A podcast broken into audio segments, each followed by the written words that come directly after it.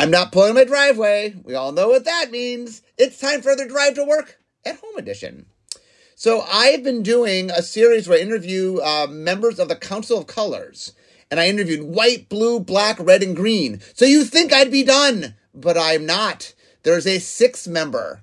So uh, Benjamin Weitz is here to talk about colorless. Hey, Ben. Hey, how's it going, Mark? Okay, so let's let's start with the first question. What exactly is the colorless member? What what do you do? Well, I am sort of in charge of reading over the colorless cards when we review them. Um, you know, all of our sets have plenty of colorless cards to sort of support decks where, um, you know, with more generic creatures, maybe, or maybe there's like exciting artifacts or vehicles and stuff. And, uh, you know, those cards don't fall into any particular color. Uh, and so, you know, part of my job on the team is looking at those and making sure that they're appropriate for magic and that, um, you know, we don't get too much like ubiquity, for example, of a single card. Yeah. So one of the interesting things about colorless, and so you're you were on the play design team, um, and it wasn't mm-hmm. a mistake that we we made you the colorless person. Um, real quickly for the audience, we tend to use the colorless position as the entry level, like learn the color pie council, you know, council colors. It's it's an intro position a lot of times, but um, we consciously decided that we wanted to get a play designer in this role because of how important colorless is to rate. So, we, can we talk a little bit about that?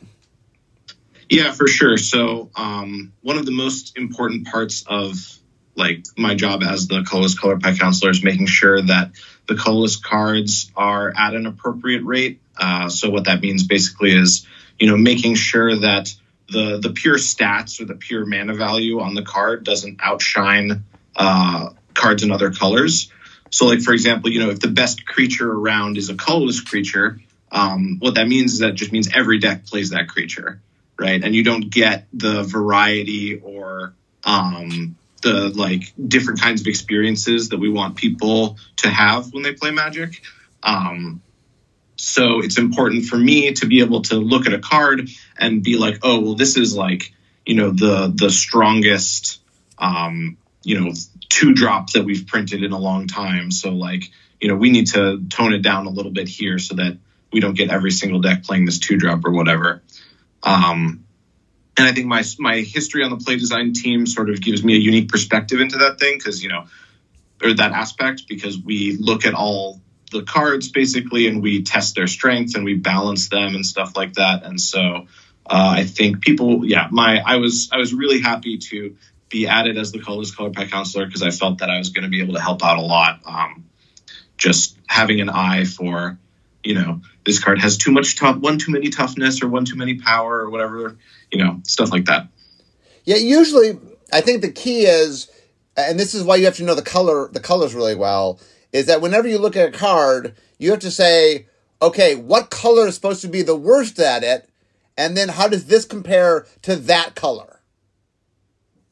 Right, exactly. And, you know, some colors are allowed to be better than the worst color at things, right? Like, or I'm should say, colorless is allowed to be better than the worst color at things sometimes, right? Like, we've printed colorless three ones for two, um, even though those are like more aggressive than we might do in you know, for example, blue or something like that. Um, but it's important. It, is very important that it's not the like better than what the best color can do, right? Because I should I should have a reason to play red or I should have a reason to play white. Um, and the reason to do that is because I can have the most aggressive two drop or the or the best two drop or whatever. I shouldn't be like, well, I don't even need to go and put red in my deck if I want to be aggressive because I can just play a Zenith Chronicler or, or whatever is a card from one. So, um, we, let's get a practical example. So, let's talk about like you see a card. What's the kind of let's give an example of a note you would give. So, you're looking at a file. You look at the colorless cards. What's the kind of note you would give? Um. So some of the notes I've given in the past is like maybe there's a very cheap artifact that like mills you some amount on ETB. Um, and you know, self mill is supposed to be a specific strength of uh, some of the colors. Um, and so I might look at this cheap artifact and be like, oh wow, this card is like really strong at milling you, like much better than most of the creatures or most of the spells that we would make in these other colors, then that would be like a red flag for me. I would I would say to the I would leave a note on the on the set file or speak to the um, the lead and say like, hey, uh, you know, this card is performing its function at like too high of a rate. Um, as compared to you know the other colors where this is supposed to be their strength. Um, you know, please uh, either reallocate the power so that it's not like doing this thing so efficiently, or um, you know make it more expensive or something like that. Uh, that's often something I'll see. Um, another question I get a lot is sort of like what power and toughnesses are appropriate for colorless creatures. Um, and so that's something I've thought about a while. Like for a long time, you know, I think that we weren't really happy with printing like a colorless two two for two. I think the first time we did it was in like Amonkhet or something, like without a drawback. There's one in Kaladesh that has a drawback, but uh, yeah. So like that sort of question of oh how how good are colorless creatures supposed to be? Like those are those are notes that I'll often leave in files. Um, yeah, stuff like that. Yeah, it's interesting you talk about how that we do make colorless cards that are better than the worst color, but we're careful when we do it and how we do it, and you know, so like. I think we think it's okay that if I'm really bad at something, that I could look at colorless as a way to help me out. Yeah, you you should be able to be. You know, you should. We want to make the colorless cards still attractive for someone, right? Like uh, we don't want everyone to hate all the colorless cards, so they should have a reason. They can they can perform functions better than some colors, but they should never perform them the best of all the colors, right? So like, you know, I I, I can go to a colorless card if I want to, um, you know, get a, a, sort of unique effect. So I guess one that, that comes to mind is like Mazemind Tome. So like Mazemind Tome is a colorless card that draws cards, um, and a lot of decks have looked to Mazemind Tome for like card advantage, um, and that's cool, that's good, but you know those we don't want like we want blue decks and blue card draw to be stronger than what Mazemind Tome would be. So that you're like, okay, if I want to play card advantage, I have a reason to go play blue. Like I this is one of blue's strengths, and in order to use that strength, I need to use the color blue in my deck. It's okay if I want to get the that part of the game, this card advantage part of the game at like a lower efficiency rate. Maybe my red white mid range, you know, there's reasons I want might want to play red white mid range or whatever. And if I do that, I want to have something I can go to um, but it just shouldn't be the strongest thing around. Okay, so I want to get into a, a common misconception that I want to sort of address. So there's some people that like to think of colorless as the sixth color. Um, and I always like to stress the my the way I always say this is, uh, you know, barefoot is not a shoe. Uh, colorless is the app is the absence of color, and so um, let's talk a little bit about like, is there an identity to colorless? Not really. Like colorless, like you said, it's not a color. It has no guiding philosophy, right? Uh, you know, with white, you get stuff like community and togetherness, and you know, black is like selfish or um, you know, self motivated. Uh, colorless doesn't really have any of that. There's no, you know, when you talk about characters, you wouldn't. There's not a lot of characters that you would say, oh, this is a colorless person. Um, so it's not really associated with any any philosophies or any temperaments or anything like that. It's more sort of like everything exists in like a colorless sphere as long as it's at the appropriate like efficiency level. Yeah, the way I like to think of it is a lot of the colors are about sort of philosophical things, and the colorless is a little more about utility, meaning the things we most often do at colorless are things we want everybody to have access to. Like, like limited, for example, is a good place. Like a lot of common colorless cards are like, oh, it's important for this limited environment that all the colors have access to this thing. Yeah, exactly. So like little like helper creatures, like the the things that help you scry when you play them, for example. Uh, lets lets you play games of magic, lets you fill out your curve uh, a little better. Um, mana fixing is something we often put at colorless, but of course note that all the colorless mana fixing we do with like mana rocks and stuff, we like want it to be weaker than green, uh, who you know has mana fixing as like a core strength of of that color. Um, yeah, definitely like colorless is like the utility and like the the objects of the world, I guess.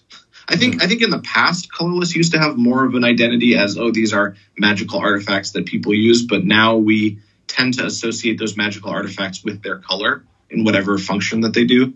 Like we make a lot of colored artifacts, mm-hmm. um, and I think that's been part of the sh- like part of a shift, I guess.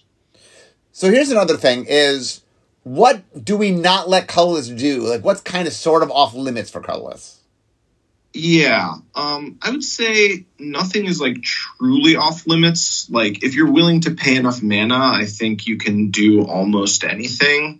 Like we've even printed some very narrow colorless ca- counter spells in the past, which is maybe one of the effects that we're most careful with uh, uh, widening its color scope. But one thing, like one aspect that we make sure to to shy away from is um, we sh- we should not undermine the weaknesses of certain colors with uh, efficient colorless cards. Um, so naturalize effects, you know, you like as long as you pay enough mana, you can do it. But we shouldn't do it at a rate where blue is suddenly like, oh great, now I can remove permanents from the battlefield easily because of this colorless card. Like that's something we really want to shy away from. Um, yeah, let, us talk about the line. So. Um, because this is the most one of the most famous ones. So we long ago drew a line in the sand saying, okay, we'll let colors things destroy anything, but that there there's a like there's a limit. There's a mana limit we had to set it at. Do You want to talk about that?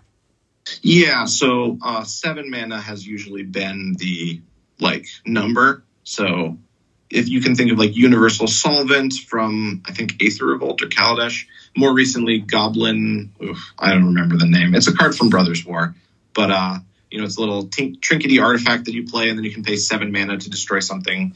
Or like Scour from Existence is a seven mana spell where you can destroy something. That's sort of like the mana line that that we've set. Um, it's like you can you can do this, but only for you know only if you are at least this inefficient.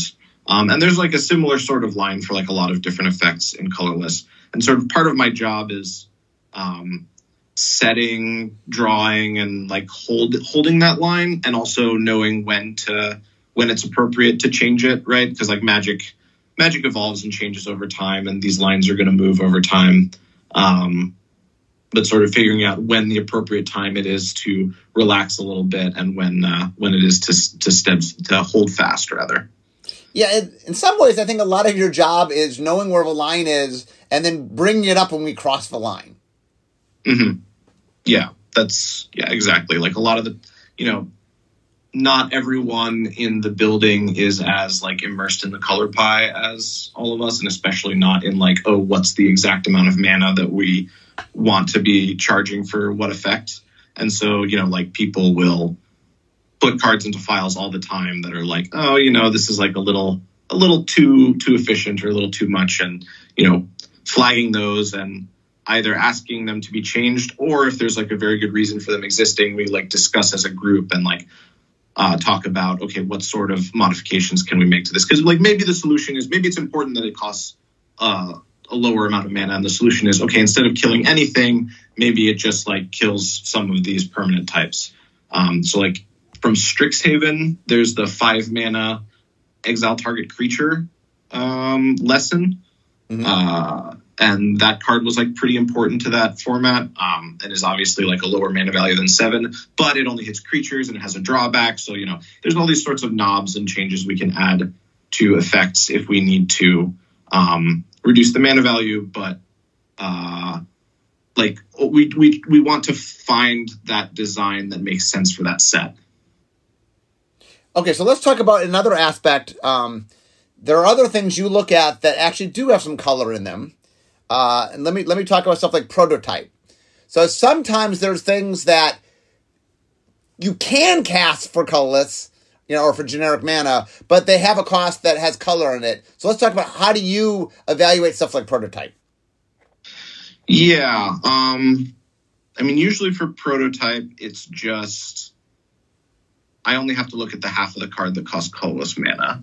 Um, obviously, some power of the card comes from the colored half of it. But if you're playing the colored half of it, that means you're playing lands of that color. And so it's not really a question of the the colorless power anymore. So for me, I would like mostly just monitored the expensive halves of the prototype cards. Um, and so you know, like Steel Seraph, I guess, is the closest one. Uh, this is the one I remember talking about the most as like a flying lifelink creature. Um, it has the potential to like act as a Baneslayer Angel type card for like other colors other than white. Um, and so that was a card I really had my eye on, but I, I was I was quite happy with like where we landed on that card. Uh, it has like lifelink only on your turn, basically. Um, or it like there's some you know it's not as good at blocking as Baneslayer Angel and stuff like that. Uh, but it has like a lot more power than Baneslayer Angel if you're pay, playing white mana because you can cast it for three. So here, there's now, also like go ahead. Sorry, I was just going to say there's also occasionally cards where you can like cast their alternate. They have like an alternate colorless mode. This happens a lot less often these days, but um, every once in a while there's a card that like you don't have to pay mana for that like does something um, out of the graveyard maybe, and so those I have to kind of be careful about as well and review those. And often I'll say something like, "Oh, can you add if you control a mountain or sacrifice a mountain or something to the cost of the of the card?" So maybe like you know the the evoke elementals from MH2 are a good example where you have to have a card of that card's color, right? To play Solitude, you have to have, uh, exile a white card from your hand. Yeah, you bring up a good point that um, I, I, think we, we tend to think of things with generic mana costs or colorless mana costs. Um, but also there's like, oh, I have a card that has an alternate cost that you could spend the alternate cost rather than the mana. Or I have something like Phyrexian mana where, right, I can pay life rather than the mana. I, you also have to look at things. I mean, I know you sort of look at anything that says, hey, can I, without using color, colored mana, can I get this, can I play this? Yeah, exactly. Um, I have to be careful about all that sort of stuff, and and sort of it's part of my job to review those cards and files. Um, yeah, Phyrexian mana is probably the biggest example of uh, you know a color pie break in the in the early days of Magic. Like I would say, Dismember is one of the bigger colorless color pie breaks yeah. just giving access to other colors a very efficient removal spell. And you know, when we brought Phyrexian mana back, we were like a lot more, you know, cautious about it. You'll the all the planeswalkers have colored mana symbols in addition to their Phyrexian mana, so yeah, but uh, that wasn't really something I had to worry about. Quick behind behind the scenes from New Phyrexia. Um, when we first pitched the idea of of the Phyrexian mana, one of the things that I really tried to stress at the time was you have to think of these like artifacts and you have to make sure that they're costed such that if you're not paying the colored mana, it acts like an artifact, and that just got ignored. yeah, they're like, "Thank you for your uh, for your input." Okay, so I want there's another topic I want to bring up, which is an interesting. Uh, I'm curious to get your take on this. This is an ongoing discussion in the Council of Colors. So the question is, if a color can do something or not, how often does rate play into that?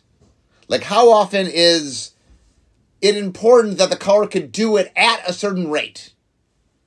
Um, one of the classic examples is is swords to plowshares in white's color pie. In the sense right, that so. white can do what swords to plowshare does, but can it do it at the rate it like? Is there a point at which rate makes you break color pie? Yeah, I, I would say that there is. So in Magic, we want colors to have certain core strengths, right? And when color, like colors share mechanical space, where like white and black are both very good at killing things, but they should be good at killing things in different ways. And if white gets too strong a way to kill something that like steps on black's toes, that can be like a color pie break, in my opinion. So like Swords to Plowshares is like probably the strongest pinpoint removal spell ever made. Um, and you know that's something that in newer Magic we would prefer to reserve for black cards, and so we try to make try to give like black the strongest pinpoint removal spells. Obviously, we can't go back in time and change Swords to Plowshares, but printing Swords to Plowshares in like a standard legal set would, I think, be considered a color pie break in terms of the like format level color pie, where we want you know green to be strong at big mana and ramp and black to be strong at killing things and white to be have like the best go wide small creature strategies you know. Th- this is not an exhaustive list or anything like that but I, basically we want to preserve those core strengths. I, I think one of the things the reason i bring this up is a lot of times when people are making cards you know outside of the council colors there, there's really like this color can or can't do this thing and then they will push cards to make them good and not realize that you like there's a point at which you make something good enough that you are breaking the color pie even though the color can do that.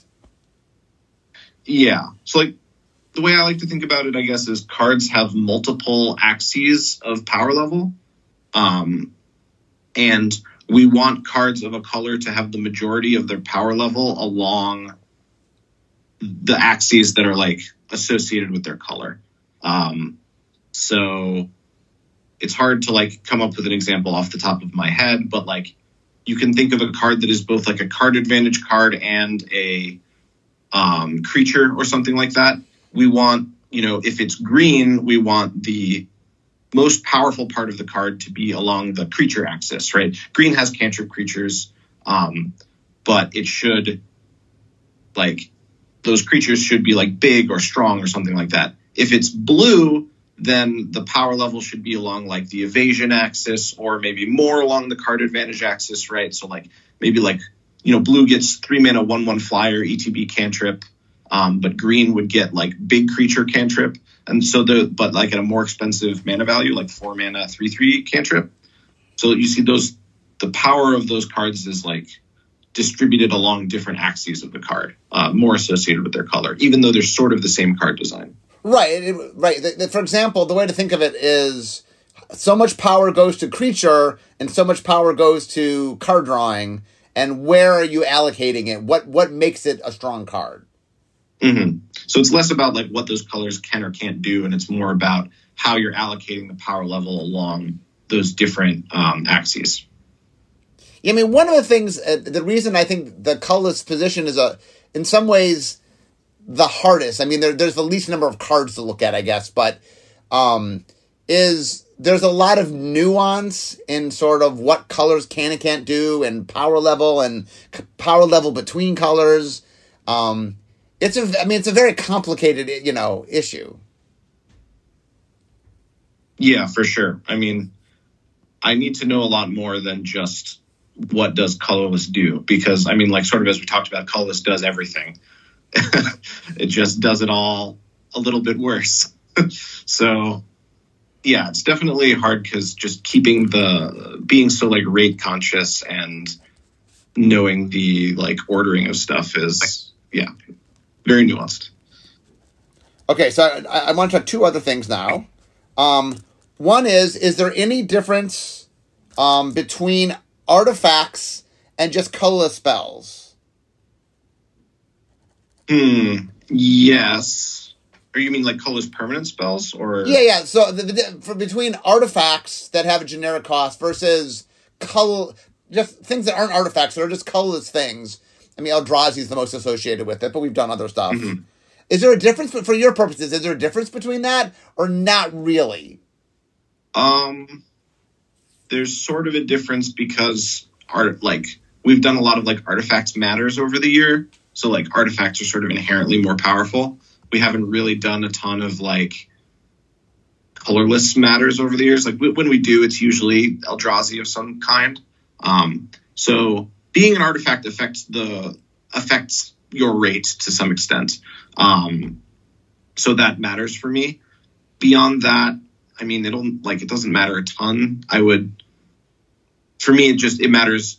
Did you have to pay colored mana to get access to this thing? No, then we're gonna have to make sure it, it properly follows the rules of colorless cards. Okay, which then brings us to colorless mana. So not generic mana, but actual colors mana, like um. Uh, the, like Thought-Knot Seer. Yeah, so, something in which you specifically have to spend colorless mana as a cost. Um, it, it showed up. What was the set? Uh, the Eldrazi set. Um, Oath of the Gatewatch. Oath of the Gatewatch introduced it. Um, how, how, how do you how do you judge that? What, what how much uh, how does colorless stuff get treated different than generic? So that is a great question. And the answer is it's somewhat ongoing conversation. Um, it's something I've been thinking about. I think it matters a non zero amount where, you know, having to play literal colorless mana is an actual cost as opposed to, oh, I can just put this card in my red blue deck because having lands that produce actual colorless mana is a like is a downside. So it should buy you something. It could because it it pushes against the like ubiquity of colorless cards, which is what I like. I would be uh, so afraid of.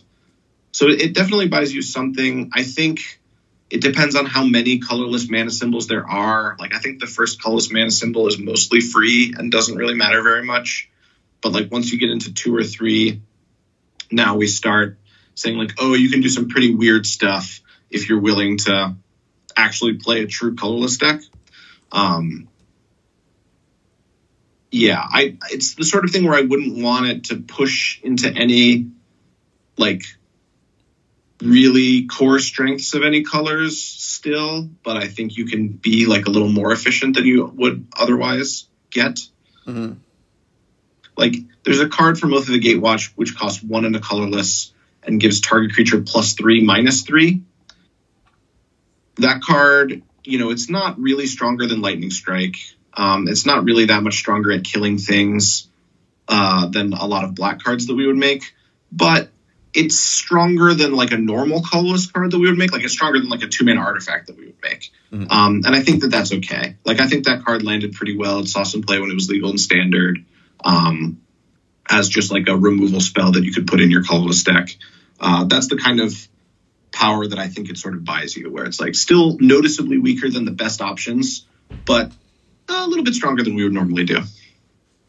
Okay, so I'm I'm almost uh, to my desk here. So my last question for you is: any final sort of thoughts about being the colorless? Like anything we haven't talked about that's sort of an interesting aspect of this this role?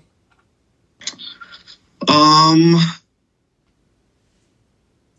navigating high mana value colorless stuff is very fun because it usually gets really weird and really powerful because it's nice to make like when you have a colorless card it's nice for it not to just be like oh this card could be blue you know it's nice for it to do something cool and unique um, and so a lot of the normal cards that we make will fall neatly into a color and we'll just make them in that color or whatever. But some of the expensive colorless cards can get really wild and it's kind of fun to read them. the other thing that we get to do in colorless is we can mix and match things that don't naturally go in one color. Yeah, that comes up sometimes. I mean, although... sometimes we do that in multicolor, obviously, but you we can make weird things that just sort of no one color would do this, but we let colors do some stuff like that. Yeah, I think for the nuts and bolts colorless cards, we usually keep them pretty simple. Um, we're talking about rare. We're talking about rare, expensive rare cards. I wasn't. Uh... Yeah, yeah, yeah. For the you know for the Eldrazi Titans of the world or whatever, you, you can get really wild. Well, I want to thank you. Um, I, I don't think, like I said, I I think when people think about the color pie, that they think a lot about the five colors. Um, but the fact that there really is this whole other aspect that we have to worry about.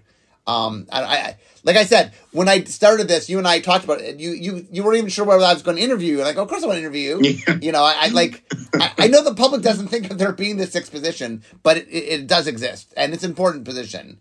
Um, so, um, so I thank you for. Like I said, it's it is a, a, a, a lot of ways a tireless task because you're just always trying to, you know, think of things that other people just aren't thinking about because it's very it's very tangential sometimes to how the rest of the discussions go.